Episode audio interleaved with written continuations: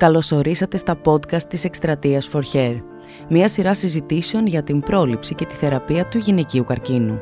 Γιατί η γνώση, το θάρρος και η πίστη για την νίκη είναι η καλύτερη στρατηγική σε κάθε μάχη.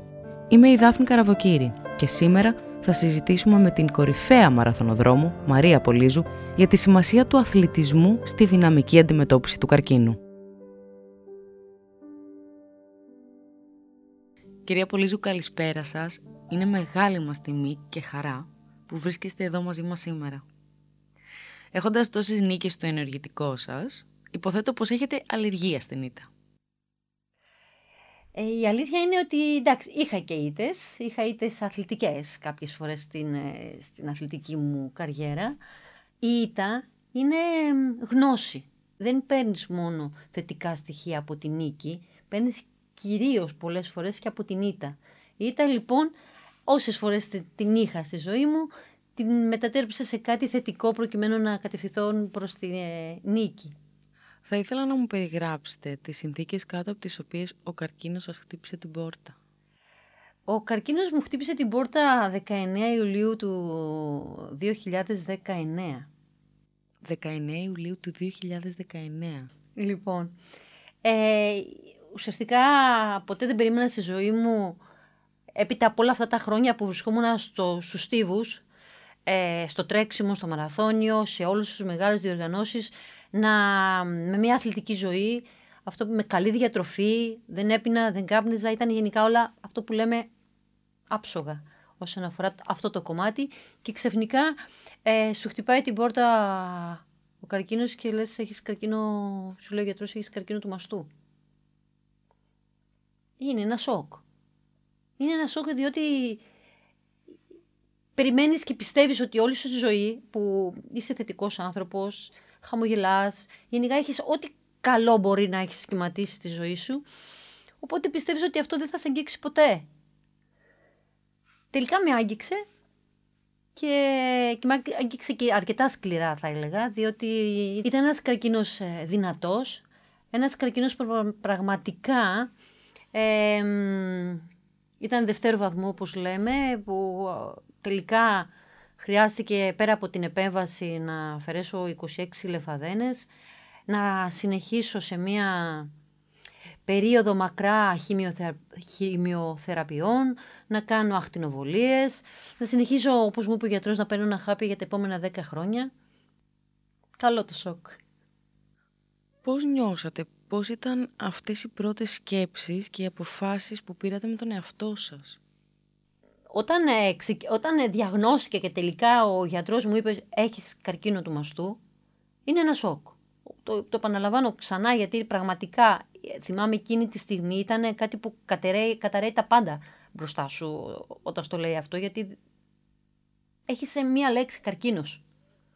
Μία λέξη η οποία όλα τα χρόνια και και όλοι γνωρίζουμε ότι ε, συνδέεται με, με κάτι άσχημο, συνδέεται ακόμα και με το θάνατο. Τις περισσότερες φορές συνδέεται με το θάνατο. Οπότε ουσιαστικά έχεις να, έχεις να πεις καρκίνος και δεν ξέρουμε πού πηγαίνει όλο αυτό.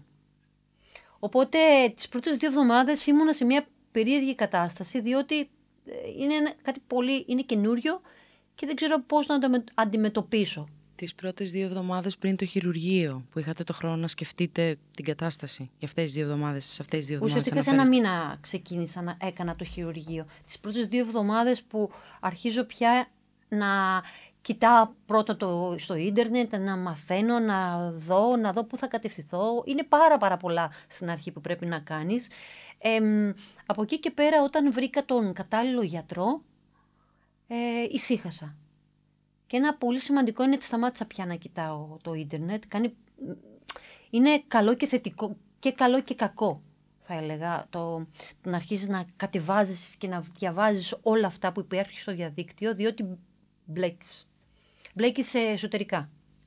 Που με φέρνει στην επόμενη ερώτηση, που είναι ποιος είναι ο ρόλος του γιατρού σε αυτές τις περιπτώσεις και ποια ήταν η δική σας σχέση με τον γιατρό σας; Ε, Γνώρισα πάρα πολλούς ε, γιατρούς μέχρι τελικά να καταλήξω στον, ε, στον κύριο Βασίλη Βενιζέλο και ο οποίος ήταν ένας από τους ανθρώπους που, γιατρούς που μου πρότειναν να, να πάρω μια γνώμη, αλλά αμέσως τον εμπιστεύτηκα. Δεν τον εμπιστεύτηκα αυτό που έχει στο εσωτερική σου το feeling, τέλος πάντων, που λες ότι ο γιατρός είναι εδώ, ο γιατρός θα κάνει τα δικά του και εγώ θα κάνω απ' έξω τα δικά μου. Δηλαδή τα δικά μου όσον αφορά την αντιμετώπιση μου στην ψυχολογία μου και ό,τι πρέπει να κάνω. Είναι πολύ σημαντικό να βρεις έναν γιατρό που να τον εμπιστευτείς, διότι ουσιαστικά εμπιστεύεσαι τη ζωή σου επάνω του και όλη την εξέλιξη. Ε, πήγε, πραγματικά πήγε πάρα πολύ, όλα πήγαν τέλεια ε, σε αυτό το κομμάτι ε, και συνέχισα λοιπόν εγώ στο δικό μου κομμάτι της καθημερινότητας να κάνω αυτά που ήξερα πάντα να κάνω στη ζωή μου. Τα οποία ήταν; Να μην σταματώ να χαμογελώ. Είχα πει λοιπόν ότι αφού μπαίνω σε αυτό τον μαραθώνιο της ζωής, είχα μάθει από μαραθώνιους όλα αυτά τα χρόνια. Είχα μάθει τι σημαίνει να έχεις ε, υπομονή, επιμονή, φυσική αντοχή την είχα, είναι δεδομένη αυτή. Ε, είχα μάθει να κοιτάω το, το τέρμα, το τέρμα ήταν ένα πράγμα, νίκη. Έβλεπα τον εαυτό μου να έχει τελειώσει αυτό τον μακρύ αγώνα, όλο αυτό του, του χρόνου που πέρασε στα νοσοκομεία και να βλέπω τον εαυτό μου να τερματίζω νικήτρια. Ήμουνα σίγουρη ότι θα τερματίσω νικήτρια. Ήταν περισσότερο από ποτέ και η αλήθεια είναι ότι όλα αυτά τα χρόνια που, και όλες αυτές οι εμπειρίες της ζωής που μου έδωσε αυτό το αγώνισμα του μαραθωνίου δρόμου που τρέχω, τρέχει παραπάνω από 50 μαραθώνιους στη ζωή μου, είναι ότι τώρα τα χρειάστηκα όλα. Όλη, όλη αυτή τη γνώση που παίρνεις, γιατί εδώ μιλάμε για τη ζωή. Εδώ μιλάμε ότι πρέπει να πάρεις όλα τα θετικά και τα αρνητικά, να αφήσεις στην άκρη τα αρνητικά και να πάρεις μόνο τα θετικά για να κατευθυνθείς στη νίκη της ζωής. Γιατί η ζωή είναι πολύ όμορφη. Η πορεία που χαράξατε έτσι ώστε να νικήσετε τον καρκίνο είναι όπως οι πορείες και η στρατηγική που ακολουθείτε για να κερδίσετε έναν αγώνα δρόμου. Σχεδόν, ναι. Δηλαδή, όταν ξεκίνησα να... Όταν έμαθα όλη αυτή τη διαδρομή που έχω να περάσω με τον καρκίνο, που σημαίνει την επέμβαση, η αποθεραπεία μετά την επέμβαση και μετά 16 χημειοθεραπείες, μετά 15 μέρες ξεκούραση, 20 μέρες περίπου 32 ε, ακτινοβολίες. Οπότε άρχισα να κάνω μια, ουσιαστικά μια στρατηγική και να κρατάω δυνάμεις έτσι ώστε να φύγει όλη η διαδρομή με τον καλύτερο δυνατό τρόπο. Και επίσης ε, το γεγονός ότι έπεσε και ο κορονοϊός ενδιάμεσα, που έπεσε λοιπόν έπρεπε εγώ να προσέχω ό,τι υπάρχει τριγύρω μου για να μην αρρωστήσω πρόσθετα. Έκανα ναι μια τακτική όπως κάνω στο μαραθώνι και χωρίζω τα 5 χιλιόμετρα τους σταθμούς, το 5 χιλιόμετρα, το 10ο, το 15ο και είναι αστείο διότι τελικά όλη αυτή η διαδικασία πέρασε 42 εβδομάδες.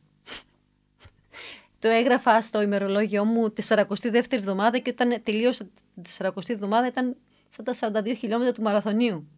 Στο τέλος το είδα αυτό, ότι έκατσε έτσι όλη αυτή η διαδρομή. Και άρχισα όμως να το πιο σημαντικό είναι ότι δεν σταμάτησα ποτέ να τρέχω. Δεν σταμάτησα, δεν άλλαξα καθόλου τη ζωή μου. Θυμάμαι ότι ε, έχω κάνει την επέμβαση και με την παροχέτευση ακόμα επάνω μου βγήκα έξω να περπατήσω στην αρχή γιατί ο γιατρός μου λέει να είμαι πολύ προσεκτική. Είχε δει ότι πόσο δραστήριο άτομο είμαι και δεν μπορεί να με συγκρατήσει ε, στο να γυμνάζομαι. Οπότε ξεκίνησα στην αρχή να πάω να, τρέξω, να περπατήσω λίγο και σιγά σιγά σιγά σιγά άρχισα με την παροχέτηση το τρέξιμο να γίνεται, το περπάτημα συγγνώμη, να γίνεται τρέξιμο. Και μετά και με τις χημειοθεραπείες το ίδιο, ε, το πρωί έκανα προπόνηση, ξύπναγα το πρωί, 5,5 ώρα, έκανα τα χιλιόμετρά μου, επέστρεφα στο σπίτι μου, άλλαζα, έπαιρνα το πρωινό μου και κατευθυνόμουν για το Μετροπόλιταν που έκανα τις χημειοθεραπείες, όπως και την επομένη μέρα από τη χημειοθεραπεία και την επομένη μέρα ε, προπόνηση. Και τελικά είδα ότι με βοήθησε πάρα πάρα πολύ για πολλούς λόγους αυτός, αυτό που έκανα, διότι με βοήθησε πρώτον, ε, πέρα από την ψυχολογία εκεί που ήδη είχα πάρα πολύ θετική. Με, με βοήθησε στο γεγονός ότι δεν σταμάτησα τη ζωή μου. Η ζωή μου είναι το τρέξιμο, το στίβος, η προπονητική γιατί είμαι προπονήτρια. Το δεύτερο είναι ότι με βοήθησε στο να... Η άσκηση είναι το καλύτερο παυσίπονο. Δηλαδή, άρχισα να βλέπω ότι οι, όλες αυτές οι παρενέργειες που είναι πάρα πολύ δυνατή η χημειοθεραπεία. Δηλαδή νιώθεις ότι καίγεται το σώμα σου. Δηλαδή, το νιώθεις αυτό, ότι καίγεσαι μέσα σου. Την, όταν έβγαινα έξω για προπόνηση, ε, όλη αυτή η πόνη του σώματος ήταν πολύ πιο ελαφρύς η πόνη αυτή. Οπότε είδα ότι πόσο καλό μου έκανε στο να βγαίνω έξω να τρέχω και σιγά σιγά είχα καταφέρει να μην χρειάζεται να παίρνω όλα αυτά τα παυσίπονα που δίνουν μετά τη χημειοθεραπεία. Γιατί μετά τη χημειοθεραπεία παίρνουμε δύο-τρεις μέρες, παίρνουμε πολύ δυνατά παυσίπονα για να αντέξει το σύστημα α, την επίδραση που έχει η χημειοθεραπεία πάνω στο σώμα. Είδα λοιπόν ότι δεν χρειαζόμουν καν να τα πάρω. Δηλαδή το, το τρέξιμο λειτουργούσε σαν παυσίπονο. Είναι οι αγαπημένες και γνωστές ενδορφίνες. Ε, ενδορφίνες, ναι. Συν ότι ήμουν χαρούμενη. Συν ότι μέσω, από τον υδρότα που αποβάλλεται από το τρέξιμο ε, φεύγει πιο γρήγορα όλο αυτό το η χημεία που έπεφτε μέσα σου στο σώμα. Βοήθησε πάρα πάρα πολύ. Και τα πήγα καλά. Διατήρησα επίσης το βάρος μου. Είναι πολύ σημαντικό αυτό. Για μια γυναίκα η οποία ε, είχα μάθει στη ζωή μου να έχω συγκεκριμένο σώμα, να μην πάρω πρόσθετο βάρος που πολλές γυναίκες κατά τη διάρκεια της χημειοθεραπείας παίρνουν πάρα πάρα πολλά κιλά. Δηλαδή μιλάμε κιλά που μπορεί να είναι και από 20 κιλά, 30 κιλά, ε, είδα περιπτώσεις. Γιατί μιλάμε για τα φάρμακα, μιλάμε για κορτιζόνη, μιλάμε το ότι πολλές φορές έχεις, θέλεις να φας πάρα πάρα πολύ, διότι ο οργανισμός είναι συνέχεια σε πάρα πολύ κίνηση, πώς το λένε, εγώ έλεγα θα τερματίσω αυτόν τον αγώνα με τον καλύτερο δυνατό τρόπο και τις λιγότερες απώλειες. Απώλειες π.χ. ξέρω εγώ ένα κομμάτι από τα μαλλιά μου είχαν φύγει, εννοείται. Ε, το σώμα ε, πονάγε πάρα πάρα πολύ, ακόμα πονάει η αλήθεια είναι. Αλλά το γυμνάζω, το γυμνάζω να ξαναπανέλθει στη φυσική του κατάσταση, να επανέλθουν ε, οι μύες μου έτσι όπως ήταν δυνατοί, διότι δεν είναι το ίδιο. Η κυκλοφορία του σώματος και τα αγκία, τα αγκία δεν είναι πια τόσο, πονάει όλο το σώμα μετά από όλη αυτή την περίοδο. Ε, σε αυτή τη φάση είμαι ακόμα, γιατί έχω περίπου 6 μήνες που έχω τελειώσει όλη αυτή τη διαδικασία, γυμνάζομαι και συνεχίζω να γυμνάζομαι έντονα αλλά και διαφορετικά. Δηλαδή; Δηλαδή ενώ πριν έκανα μόνο το τρέξιμο, αυτό που ήξερα, και ως γυμνάστρια πια είδα ότι δεν αρκεί μόνο αυτό. Άρχισα να γυμνάζομαι και διαφορετικά παραδείγματος χάρη να πηγαίνω σε βουνά και να περπατάω ή να αρχίσω να τρέχω σιγά σιγά σε διαφορετικό τερέν έτσι ώστε να γυμνάσω διαφορετικά την ποδοκνημική μου, τα γόνατα, όλα αυτά που πονάνε πάρα πάρα πολύ μετά από μία μακρά περίοδο που αφορά τις χημειοθεραπείες. Ε, να, καν, να κολυμπάω περισσότερο. Είχα πάρει το καλοκαίρι ένα σαπ το οποίο με βοήθησε πάρα πολύ. Τα χέρια, ξέρετε, επειδή μου είχαν φύγει, είχαμε αφαιρέσει 26 λεφαδένες, που σημαίνει ότι πρέπει τα χέρια θα πρέπει να δυναμώσουν ξανά. Καινούρια άσκηση, έτσι ώστε να ξανακτήσω όλο αυτό το μικρό ιστό ξανά και για να είμαι ξανά αυτό που λέμε άνθρωπος ή αυτό που θέλω εγώ να είμαι. Και να μην νιώσω δηλαδή μια ε, μικρό είδος αναπηρίας π.χ. αν το χέρι μου δεν το κουνάω καλά. Ε, γιατί μιλάμε το να αφαιρεθούν 26 ε, λεφαδένες που έπρεπε να αφαιρεθούν είναι νιώθεις ουσιαστικά το χέρι σου να είναι λίγο σαν να μην το λειτουργήσει καλά. Εγώ αυτό δεν το ήθελα. Ήθελα να ξαναμπω ξανά το ίδιο. Ακόμα είμαι σε αυτή τη φάση που βέβαια γυμνάζομαι και προσπαθώ να ανακτήσω όλο μου το μυϊκό σύστημα και όλες μου τις δυνάμεις και τη φυσική μου κατάσταση και όλο μου τον εαυτό έτσι όπως θέλω εγώ να είμαι. Αν σας ζητούσα να μου πείτε με μία λέξη πώς συνέβαλε ο αθλητισμός στο να ξεπεράσετε τον καρκίνο, ποια θα ήταν αυτή; Ο αθλητισμός μου έμαθε και ο μαραθώνιος ε, ένα μότο που έχω. Nothing is impossible. Εδώ περισσότερο από ποτέ το πήρα και το έβαλα σε αυτό τον καρκίνο, σε αυτό το μαραθώνιο του καρκίνου. Εντάξει, λοιπόν, τίποτα δεν είναι ακατόρθωτο. Νομίζω ότι αν καταφέρνεις, καταφέρει ένας άνθρωπος να έχει το μυαλό του σε θετική ενέργεια, σε θετική σκέψη, αν δεν περνάει από το μυαλό του καμία αρνητική ότι δεν θα πάω καλά ή δεν θα τερματίσω καλά ή οτιδήποτε και πει ότι εγώ θα βγω νικητής. Είναι πολύ σημαντικό το να μπορείς να κρατάς το μυαλό σου σταθερό, γιατί ουσιαστικά το μυαλό είναι αυτό που θα κάνει το μεγαλύτερο παιχνίδι. Το θετικό και το αρνητικό θα σου πει μπορώ ή δεν μπορώ, θα σου πει Μα αφού κάνεις χημειοθεραπεία, θα πρέπει να έχεις πέσει κάτω. Το σύνηθες αυτό που ακούμε. Ναι, αλλά είδα πολλές γυναίκες οι οποίες ε, παρασυρώμενοι από μένα που έβγαινα έξω και έτρεχα και το έλεγα κιόλας. Το έκανα post, ας πούμε, στο, στο Instagram για παράδειγμα, στα social media, αλλά ότι τρέχω. Αυτή τη στιγμή τρέχω. Δεν το έκανα για να δείξω, αλλά το έκανα γιατί το χρειαζόμουν. Οπότε σιγά σιγά είδα πολλές γυναίκες να μου στέλνουν μηνύματα και να μου λένε Βγήκες έξω να τρέξεις. Χθες δεν ήσουν στο, στο Μετροπόλιτα. Λέω ναι, βγήκα. Μπορείς. Ναι, μπορώ. Μπορώ, μπορώ. Ναι, μπορώ. Δεν λέω να βγουν οι γυναίκες και να αρχίσουν να κάνουν 10 χιλιόμετρα, 15 χιλιόμετρα όπως έκανα εγώ, αλλά να βγουν έξω και να περπατήσουν. Να βγουν έξω και να, να έρθει το καθαρό οξυγόνο και στο πρόσωπό τους η δροσιά, να μπει το οξυγόνο μέσα για να γίνει η άσκηση. Βοηθάει πάρα πάρα πολύ. Δεν καθόμαστε στο κρεβάτι. Στη θυμάμαι στην πρώτη χημειοθεραπεία, παίρνω τηλέφωνο οι φίλες μου και μου λέγανε Τι γίνεται, ξέρω εγώ λέω. Περιμένω να δω και εγώ κάτι θα πάθω, κάτι θα γίνει εδώ, αλλά δεν μπορώ να κάτσω άλλο στο κρεβάτι. Πάω να τρέξω. Ποιοι ήταν εκείνοι οι παράγοντες που συντέλεσαν, έτσι ώστε να μην χάσετε την ψυχραιμία σας και να σταθείτε στο ύψος των περιστάσεων με χαμόγελο και αισιοδοξία. Η αγάπη για τη ζωή. Είναι ξεκάθαρο. Όταν θέλεις να δημιουργήσεις πράγματα, όταν αγαπάς τη ζωή, αγαπάς την, τον ήλιο που βγαίνει το πρωί. Αγαπάω την κόρη μου, αγαπάω τους ανθρώπους που είναι δίπλα μου, αγαπάω την οικογένειά μου. Ε, δεν έχεις άλλο δρόμο παρά να, να τερματίσεις νικητής. Έτσι, αυτό είναι όλο μου που έκανα. Κυρία Πολύζου, πώς γίνεται κάποιος να αποφασίζει να δει μια τέτοια κατάσταση που είναι τόσο δύσκολη, τόσο θετικά όσο εσείς; Είναι επιλογή αυτή δεν... Θα ήθελα να πω ότι καμία γυναίκα δεν θα πρέπει, αν της τύχει κάτι όπως μου έτυχε εμένα, να πει ότι δεν θα τα βγάλω πέρα. Είναι σίγουρο ότι θα τα βγάλει πέρα.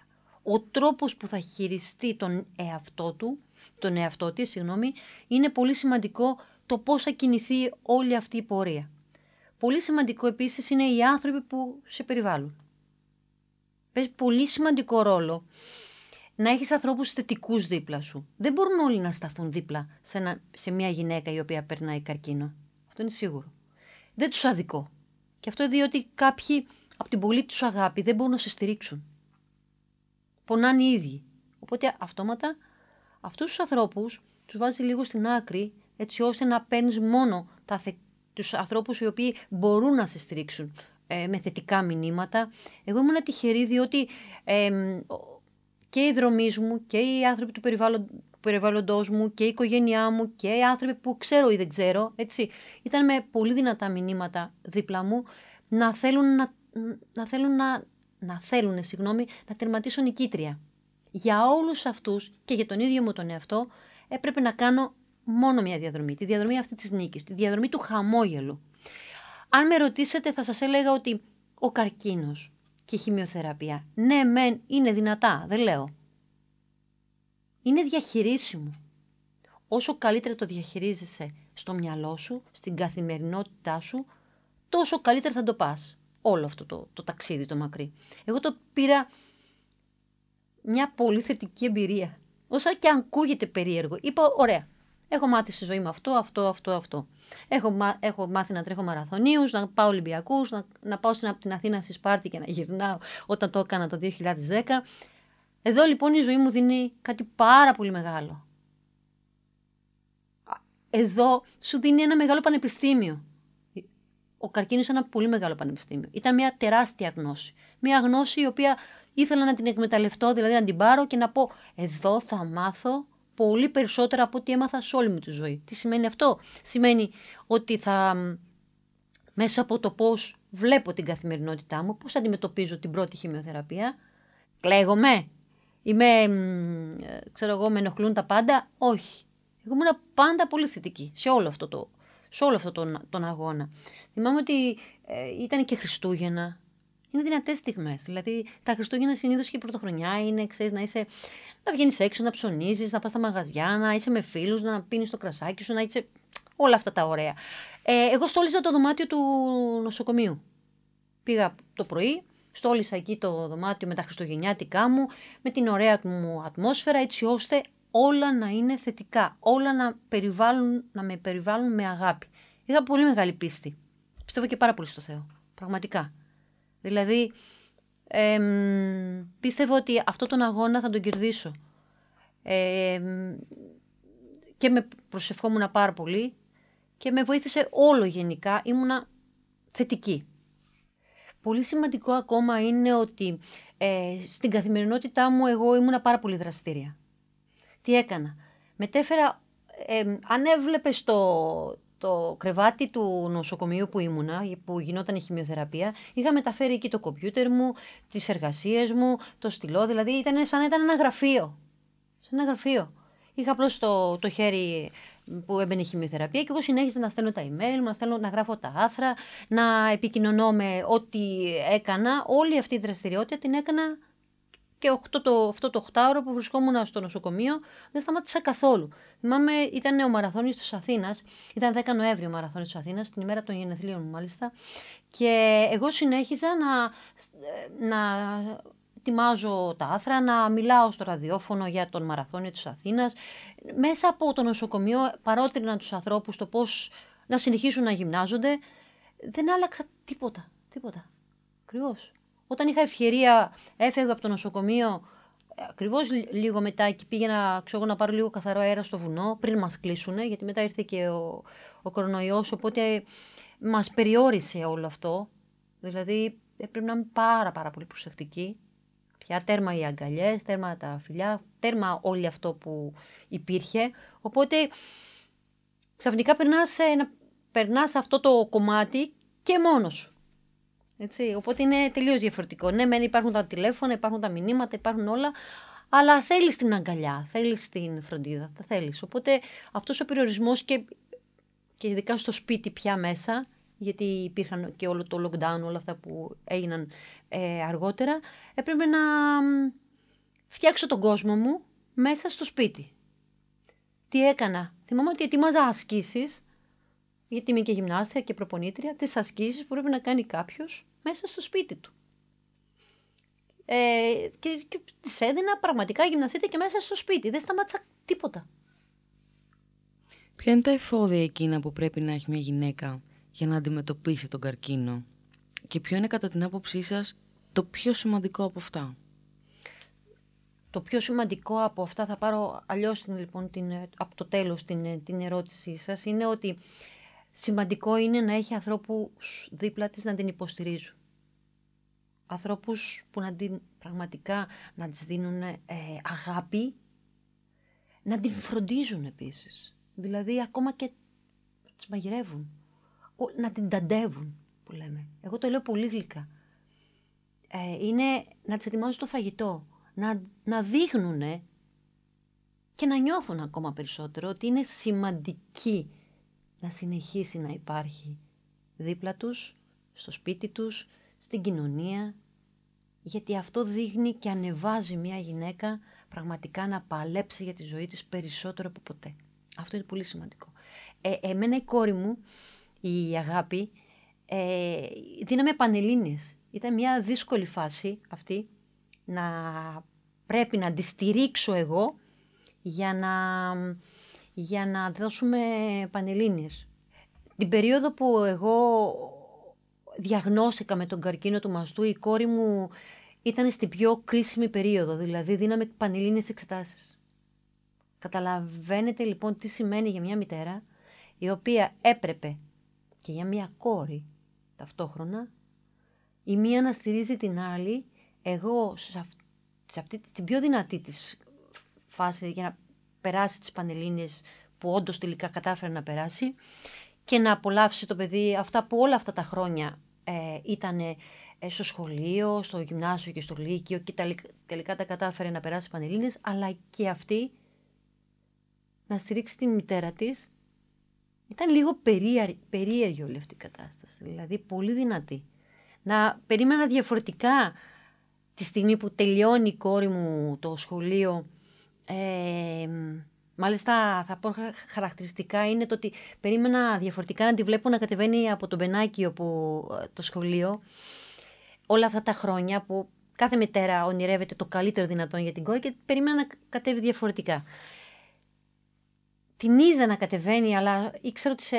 είχα καθυστερήσει την επέμβαση γιατί ήθελα απλά να ζήσω αυτή τη στιγμή. Ε, και ήταν λίγο περίεργη όλη αυτή η κατάσταση. Και έπρεπε να τη στηρίξω δυνατά για τις Πανελλήνιες. Γι' αυτό θεωρώ ότι είναι πολύ σημαντικό οι άνθρωποι που είναι δίπλα σε μια γυναίκα που νοσεί από καρκίνο να είναι άνθρωποι που πραγματικά περισσότερο από ποτέ να, ανεβάζουν μια, να την ανεβάζουν, να την αγκαλιάζουν, να λένε «Σ' αγαπώ συνεχώς». Εγώ το λέω πολύ σημαντικό. Είναι πολύ σημαντικό αυτό. Η λέξη αγάπη έχει πολλά, πολλά μηνύματα. Είναι πολύ δυνατή η ενέργεια, ενέργεια που έχεις. Να πεις «Τους αγαπώ» πολλές φορές. Τι συζητούσατε με την κόρη σας κατά την περίοδο αυτή που περνούσατε τον καρκίνο και τι σας ρωτούσε, τι λέγατε μία στην άλλη; Η αλήθεια είναι ότι η κόρη μου είχε μια πάρα πολύ αρνητική εμπειρία που μου την είπε λίγο αργότερα ε, από, μια, από την κολλητή της, η οποία τελικά η μητέρα της έφυγε από καρκίνο του μαστού ε, και την είχε δει και σε τη μητέρα της, γιατί ερχόταν να την πάρει από το σχολείο, οπότε ήταν μαζί, την είχε δει σε πάρα πολύ άσχημη κατάσταση, μέχρι που έφυγε και η κόρη μου είχε πάθει ένα σοκ από την εικόνα αυτή. Όταν εγώ διαγνώστηκα με τον καρκίνο, το πρώτο πράγμα που μου είπε η, η αγάπη, είπε «Δεν θα πεθάνεις εσύ».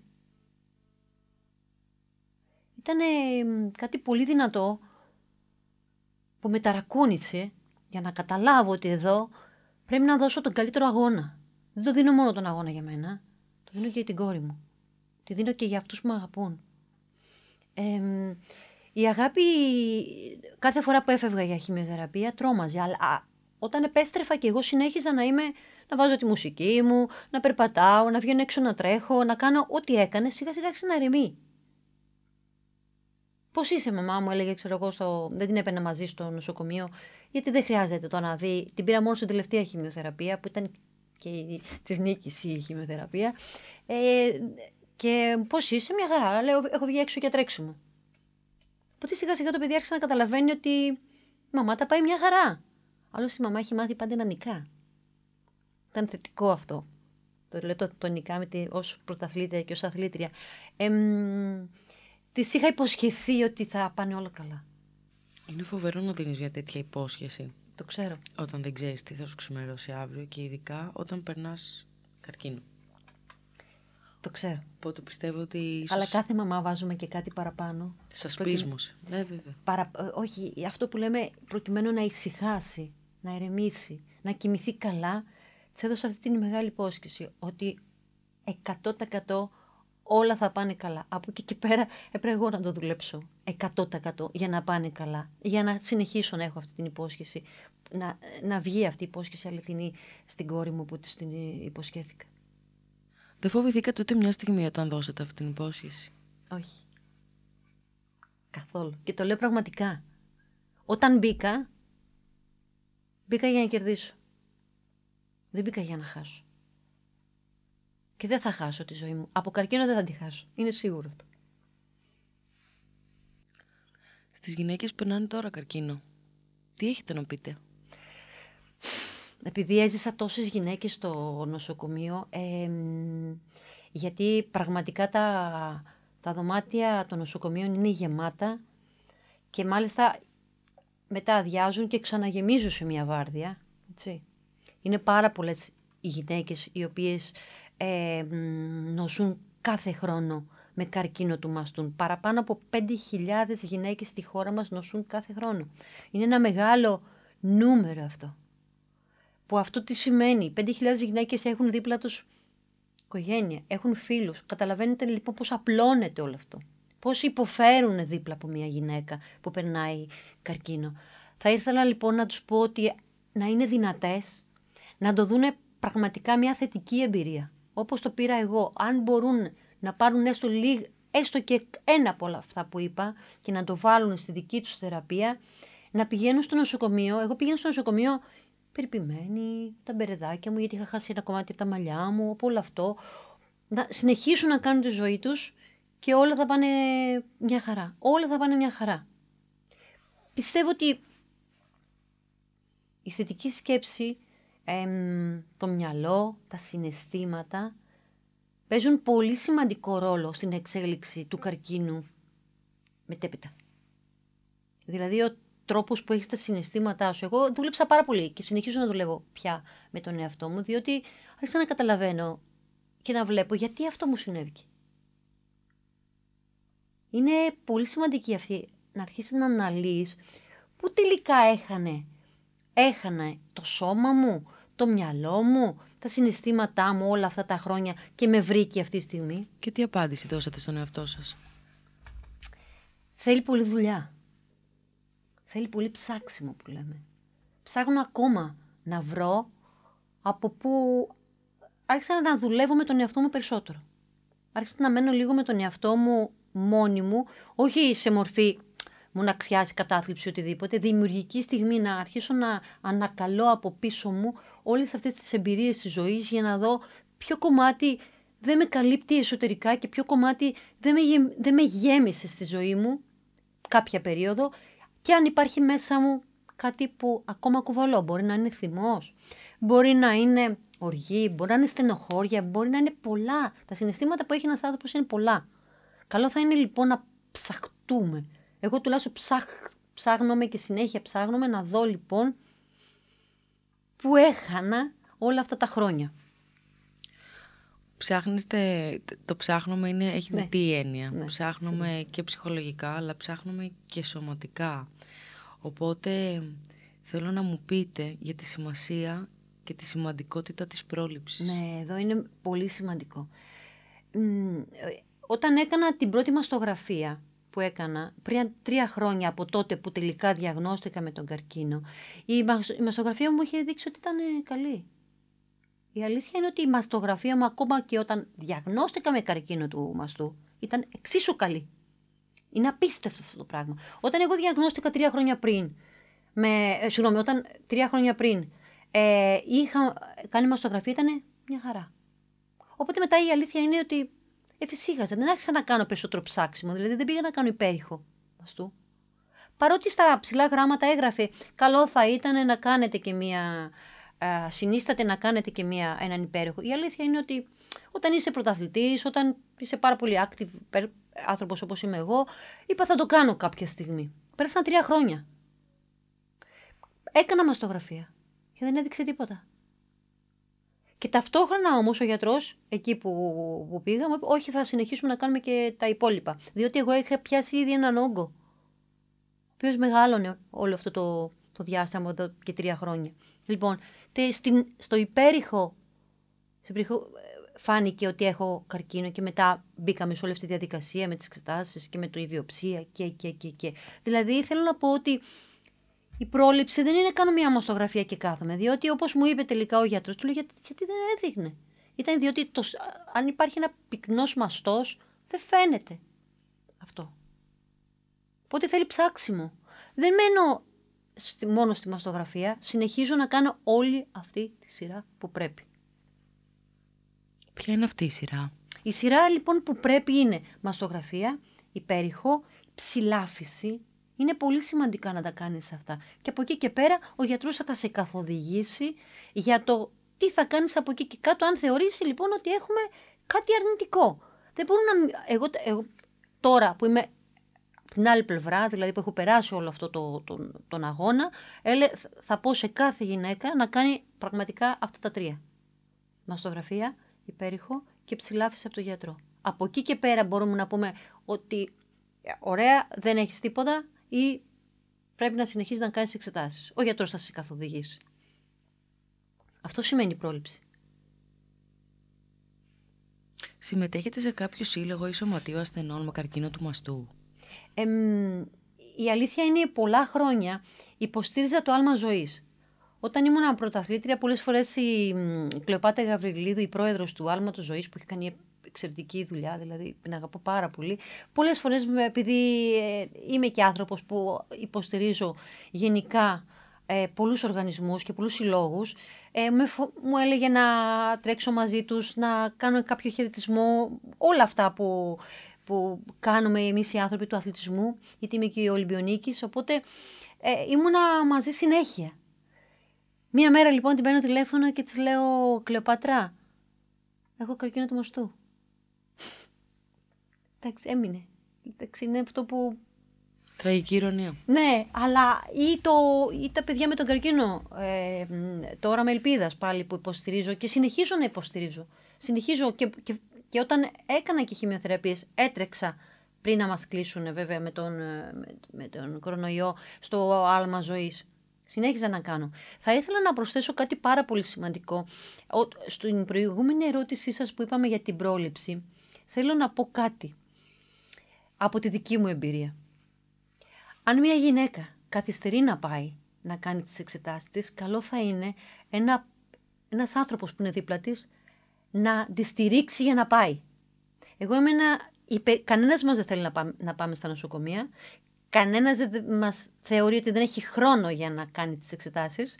Λοιπόν, εγώ είμαι ένα από αυτούς που έλεγα θα το κάνω αύριο και αύριο και αύριο και αύριο ή θα πάω κάποια στιγμή.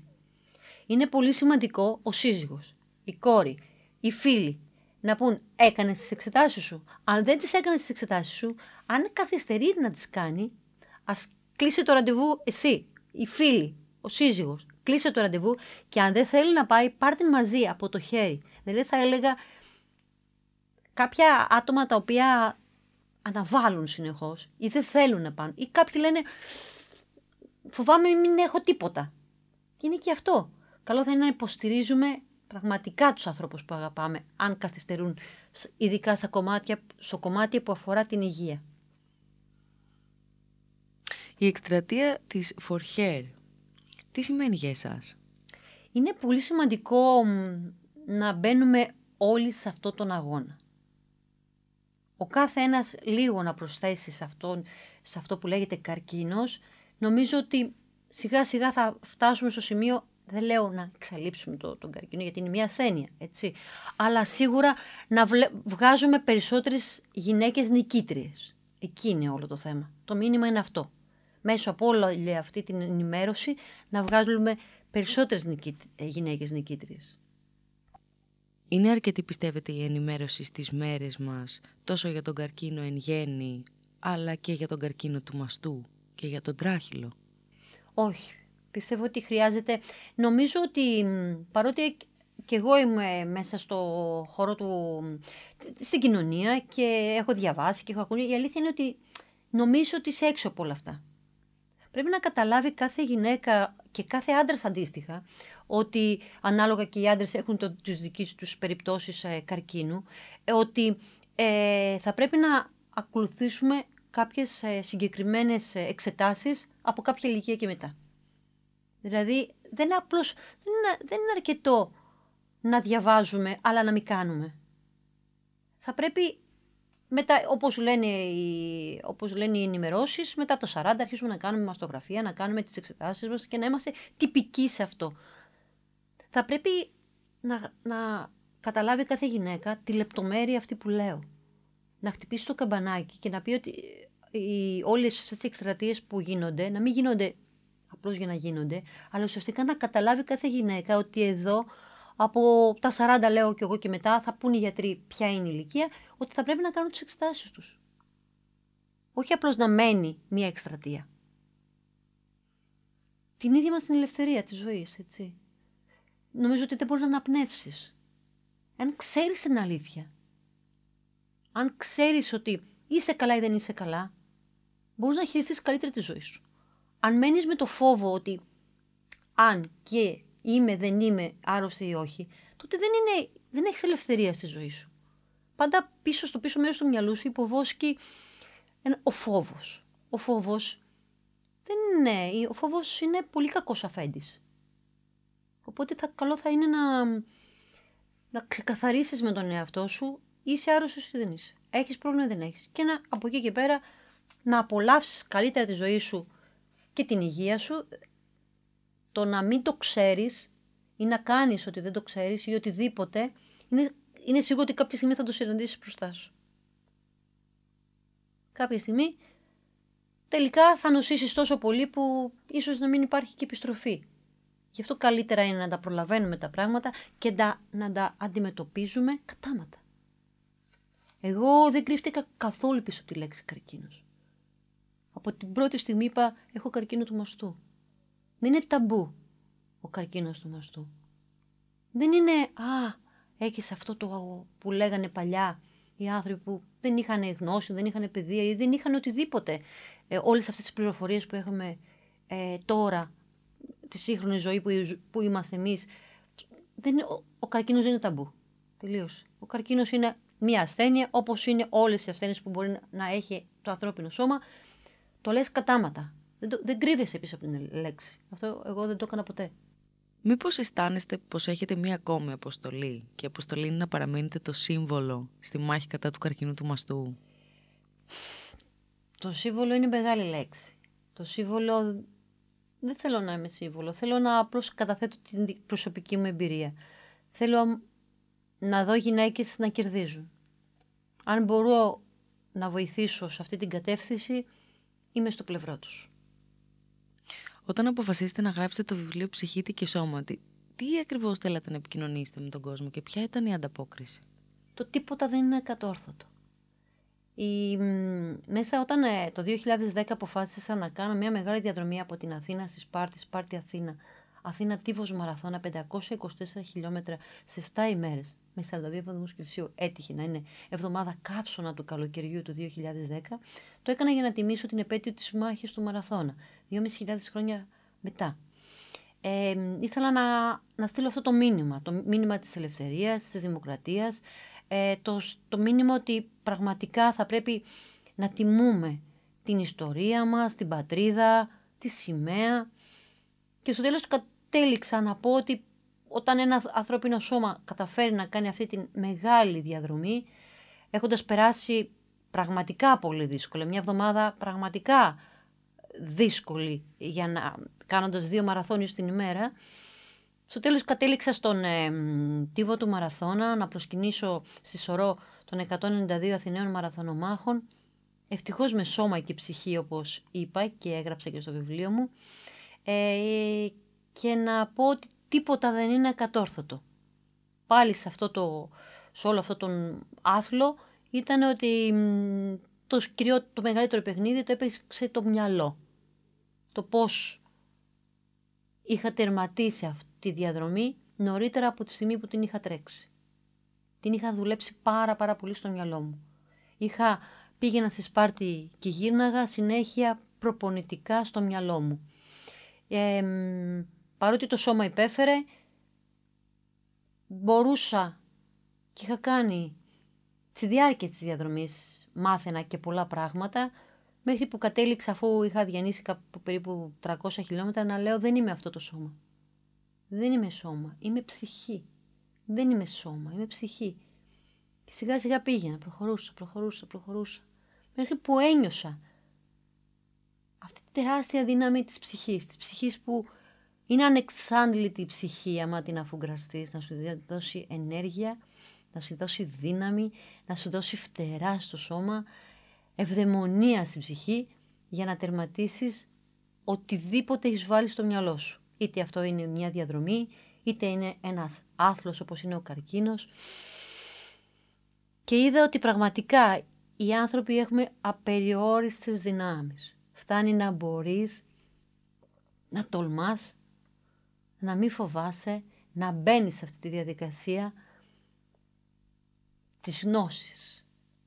Τη διαδικασία που να πεις ότι εγώ μπορεί να περάσω δύσκολα σε αυτή τη φάση, που, σε αυτό που έχω βάλει να κάνω, αλλά θα το μάθω γιατί αλίμονα αν η ζωή μας ήταν μόνο να τρώω, να πίνω, να περνάω καλά και να κάποια στιγμή να καταλήγουμε, να φεύγουμε και να μην ξέρουμε γιατί ήρθαμε.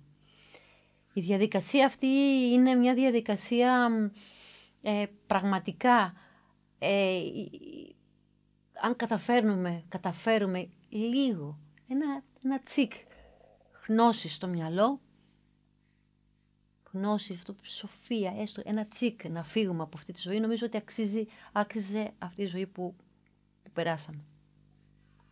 Αν μπορούσατε να φωνάξετε δυνατά ένα δικό σας προσωπικό σύνθημα, ποιο θα ήταν αυτό; Τίποτα δεν είναι κατόρθωτο. Σας ευχαριστώ πάρα πολύ για τη σημερινή συζήτηση. Νομίζω ότι είναι, είναι πραγματικά συγκλονιστικό ένας άνθρωπος που έχει περάσει αυτή την ασθένεια να καταθέτει τη δική του εμπειρία βάσει βιώματος γιατί οι λέξεις έχουν πολύ μεγαλύτερη δυναμική όταν την ακούς, τις ακούς από παθόντες. Ευχαριστώ πάρα πολύ για την πρόσκληση και την αγάπη μου σε όλες τις γυναίκες που νοσούν και με την νίκη στο τέλος. Αμήν.